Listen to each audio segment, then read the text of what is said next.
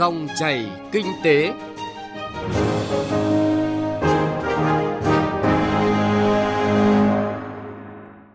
Biên tập viên Bá Toàn và Xuân Lan xin kính chào quý vị và các bạn. Thưa quý vị và các bạn, chương trình Dòng chảy kinh tế hôm nay có những nội dung chính. Đôn đốc và tháo gỡ vướng mắc để thúc đẩy giải ngân vốn đầu tư công. Sử dụng tiết kiệm và hiệu quả, giải pháp bảo đảm nguồn cung năng lượng khi giá nhiên liệu tăng cao. Thưa quý vị và các bạn, đầu tháng 5 này, Thủ tướng Chính phủ đã ký quyết định thành lập 6 tổ công tác kiểm tra đôn đốc và tháo gỡ khó khăn vướng mắc để đẩy mạnh giải ngân vốn đầu tư công năm 2022 tại một số bộ, cơ quan trung ương và địa phương.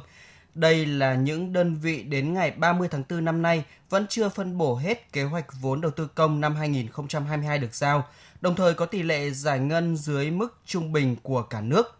Chúng tôi chuyển đến quý vị và các bạn một số thông tin tiến độ giải ngân vốn đầu tư công được ghi nhận từ tổ công tác số 6. Tổ công tác số 6 được Thủ tướng Chính phủ giao kiểm tra đôn đốc và tháo gỡ khó khăn vướng mắc để đẩy mạnh giải ngân vốn đầu tư công năm 2022 tại 5 địa phương là Vĩnh Phúc, Phú Yên, Khánh Hòa, Bình Thuận và Bình Phước. 5 địa phương này có tổng vốn đầu tư công năm 2022 theo kế hoạch được giao là gần 26.660 tỷ đồng. Theo báo cáo từ 5 địa phương, 4 tháng đầu năm nay tổng vốn giải ngân mới được hơn 5.000 tỷ đồng, bằng 19% kế hoạch, trong đó tỉnh Bình Thuận đạt cao nhất, đạt 28%, tỉnh Khánh Hòa đạt thấp nhất, đạt 14%. Đến đầu tháng 5, các địa phương đã phân bổ chi tiết gần 28.690 tỷ đồng, bằng 108% kế hoạch. Trong đó, vốn ngân sách trung ương đã đạt 100% kế hoạch. Đối với nguồn vốn từ ngân sách địa phương, có 3 trong 5 địa phương giao vượt số vốn kế hoạch là Vĩnh Phúc, Phú Yên và Bình Phước, nhưng còn hai địa phương giao thấp hơn kế hoạch là Bình Thuận và Khánh Hòa. Theo cập nhật của Kho bạc Nhà nước, đến giữa tháng 5, tổng vốn đầu tư công tại 5 địa phương thuộc phụ trách của tổ công tác số 6 đã giải ngân được hơn 5.500 tỷ đồng. Dự kiến giải ngân đến hết tháng 5 này đạt hơn 6.400 tỷ đồng, bình quân đạt 24% kế hoạch Thủ tướng Chính phủ giao. Trong đó, tỉnh Bình Thuận dự kiến cao nhất là 42%, tỉnh Bình Phước dự kiến thấp nhất trong 5 tỉnh, đạt khoảng 20% kế hoạch vốn.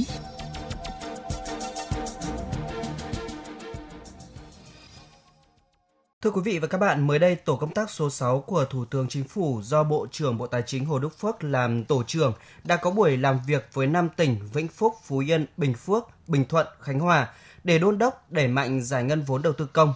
Những khó khăn vướng mắc cả về chủ quan và khách quan đã được ghi nhận và đại diện các bộ ngành có liên quan cũng đã giải đáp từng bước tháo gỡ cho các địa phương.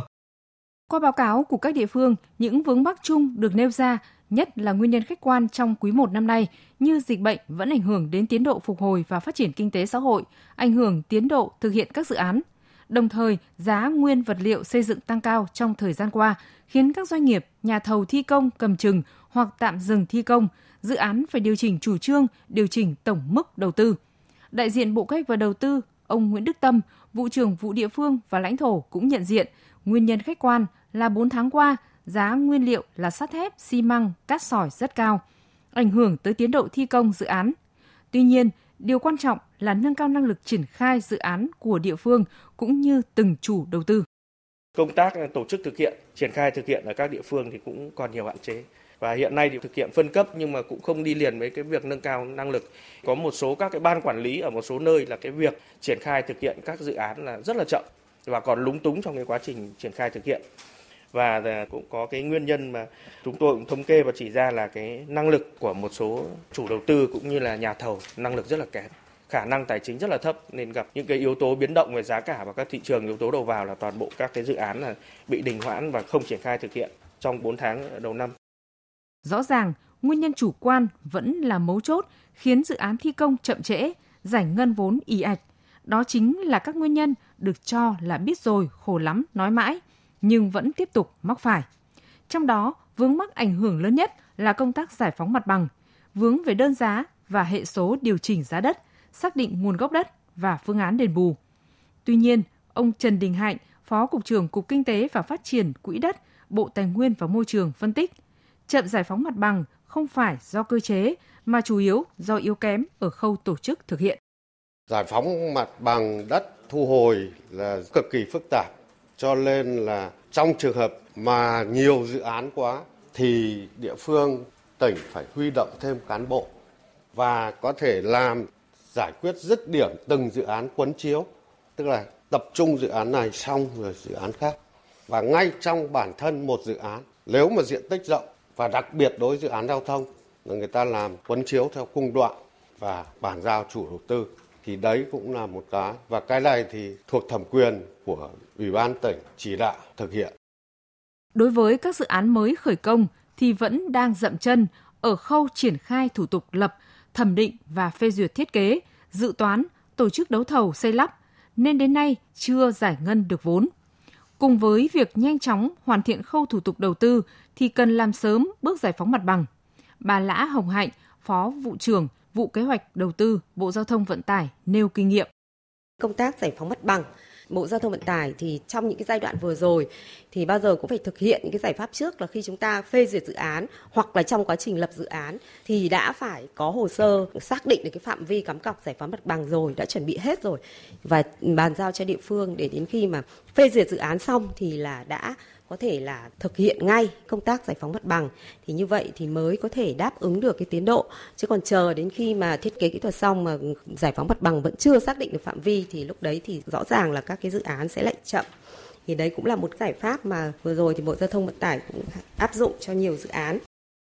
Đại diện Bộ Giao thông Vận tải chia sẻ kinh nghiệm, khi giá nguyên vật liệu tăng khiến vốn bố trí cho các dự án không đủ thì cần ra soát để điều chỉnh. Do đó các địa phương cần ra soát toàn bộ dự án, có thể giảm quy mô, có thể dừng một số dự án, tập trung cho dự án cần thiết trước. Ở góc độ tổ trưởng tổ công tác số 6 của Thủ tướng Chính phủ về thúc đẩy giải ngân đầu tư công, Bộ trưởng Bộ Tài chính Hồ Đức Phước đề nghị các địa phương nỗ lực tháo gỡ các nút thắt trên tinh thần quyết liệt sáng tạo. Đề nghị các chị ra soát và điều chỉnh vốn cho các dự án có tiến độ nhanh, phát huy hiệu quả sớm thì cái này điều chỉnh vốn thì theo thẩm quyền các chỉ đề xuất để điều chỉnh. Nếu vốn trung ương đề xuất trung ương, nếu vốn địa phương thì đề xuất với hội đồng nhân dân. Và thường xuyên kiểm tra công tác giải ngân, công tác giải phóng mặt bằng, đôn đốc thực hiện cái công trình dự án đầu tư. Thì đề nghị ủy ban nhân tỉnh giao cho một đồng chí phó chủ tịch phụ trách, trưởng ban chỉ đạo thường xuyên họp, chỉ đạo và kiểm tra thực tế cái xây dựng công trình và những trường hợp nào làm chậm thì các đồng chí phải có cái giải pháp rất là quyết liệt. Về chính sách pháp luật, Bộ Tài chính sẽ tiếp tục phối hợp chặt chẽ với các bộ ngành, nghiên cứu báo cáo chính phủ, quốc hội để sửa luật nếu cần thiết, có thể báo cáo quốc hội ban hành nghị quyết để kịp thời tháo gỡ vướng mắc, thúc đẩy tiến độ dự án và giải ngân vốn đầu tư công. Còn trước mắt, Bộ trưởng Bộ Tài chính Hồ Đức Phước nhìn nhận quan trọng là nằm ở quyết tâm và sự chủ động của các địa phương và chủ đầu tư, ban quản lý dự án – các địa phương phải coi đây là nhiệm vụ trọng tâm để tập trung tháo gỡ các vướng mắc, gỡ khó và động viên doanh nghiệp thi công nhanh, sớm đưa công trình vào sử dụng, phát huy hiệu quả, thúc đẩy tăng trưởng kinh tế địa phương và cả nước.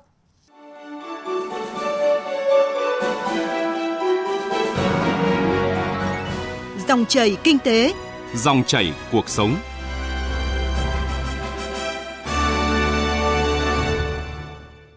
Xin chuyển sang một vấn đề kinh tế đáng chú ý khác. Thưa quý vị và các bạn, mùa nắng nóng năm nay ở miền Bắc đến muộn hơn so với thông lệ hàng năm do có một số đợt gió mùa giúp giảm áp lực cung cấp điện trong các tháng 4 tháng 5, song theo nhận định trong các tháng 6, 7, 8 sẽ vẫn có nhiều đợt nắng nóng với nhiệt độ nền trên 36 độ C. Trong bối cảnh các loại nhiên liệu than, dầu, khí liên tục tăng cao, cùng với các nhóm giải pháp về quản lý vận hành cơ quan quản lý, chuyên gia và Tập đoàn Điện lực Việt Nam EVN nhấn mạnh vai trò của tiết kiệm năng lượng nói chung, tiết kiệm điện nói riêng trong công tác đảm bảo nguồn điện cho phát triển kinh tế xã hội. Phóng viên Nguyên Long thông tin. Chia sẻ tại tọa đàm tiết kiệm năng lượng, giải pháp bảo đảm cung ứng điện mùa nắng nóng do Văn phòng Ban chỉ đạo tiết kiệm năng lượng Bộ Công Thương phối hợp với Hội truyền thông số tổ chức mới đây, ông Võ Quang Lâm, Phó Tổng Giám đốc Tập đoàn Điện lực Việt Nam EVN cho biết,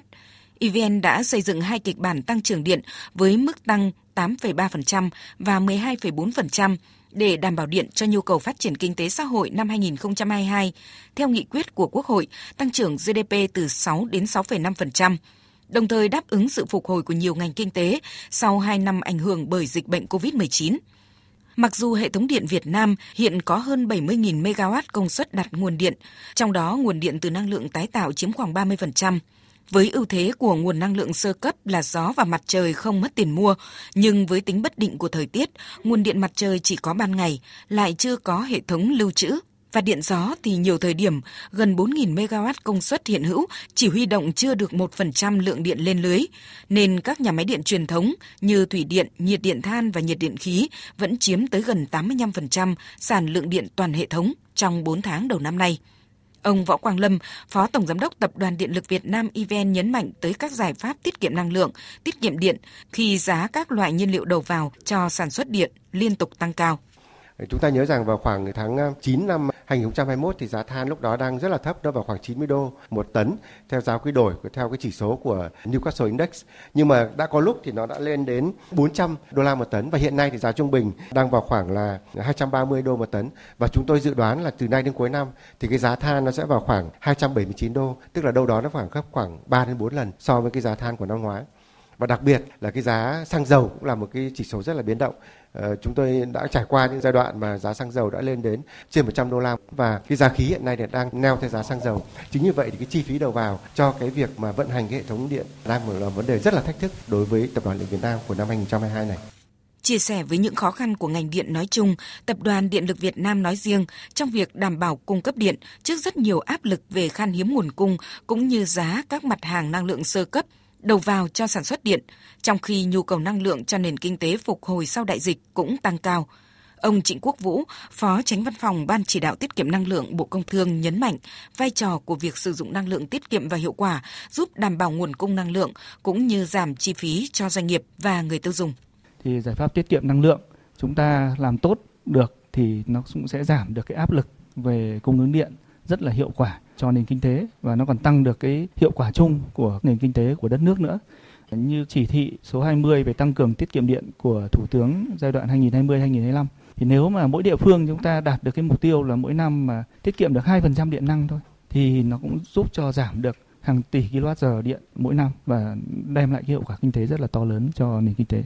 Đồng quan điểm này, ông Nguyễn Anh Tuấn, chuyên gia cao cấp năng lượng cho rằng, tiết kiệm năng lượng không có nghĩa là không dùng, vì nền kinh tế phát triển, xã hội phát triển là phải tiêu dùng. Tiết kiệm năng lượng ở đây có nghĩa là tiêu dùng thông minh, đủ và khôn khéo. Nếu mà dùng lãng phí thì theo một cái tính toán gần đây thì tôi được biết là này nếu mà chúng ta không tuân thủ được những các cái chỉ tiêu mục tiêu của cái VNF3 tức là cái chương trình mục tiêu quốc gia về tiết kiệm là từ 8 đến 10% vào năm 2030 đấy ạ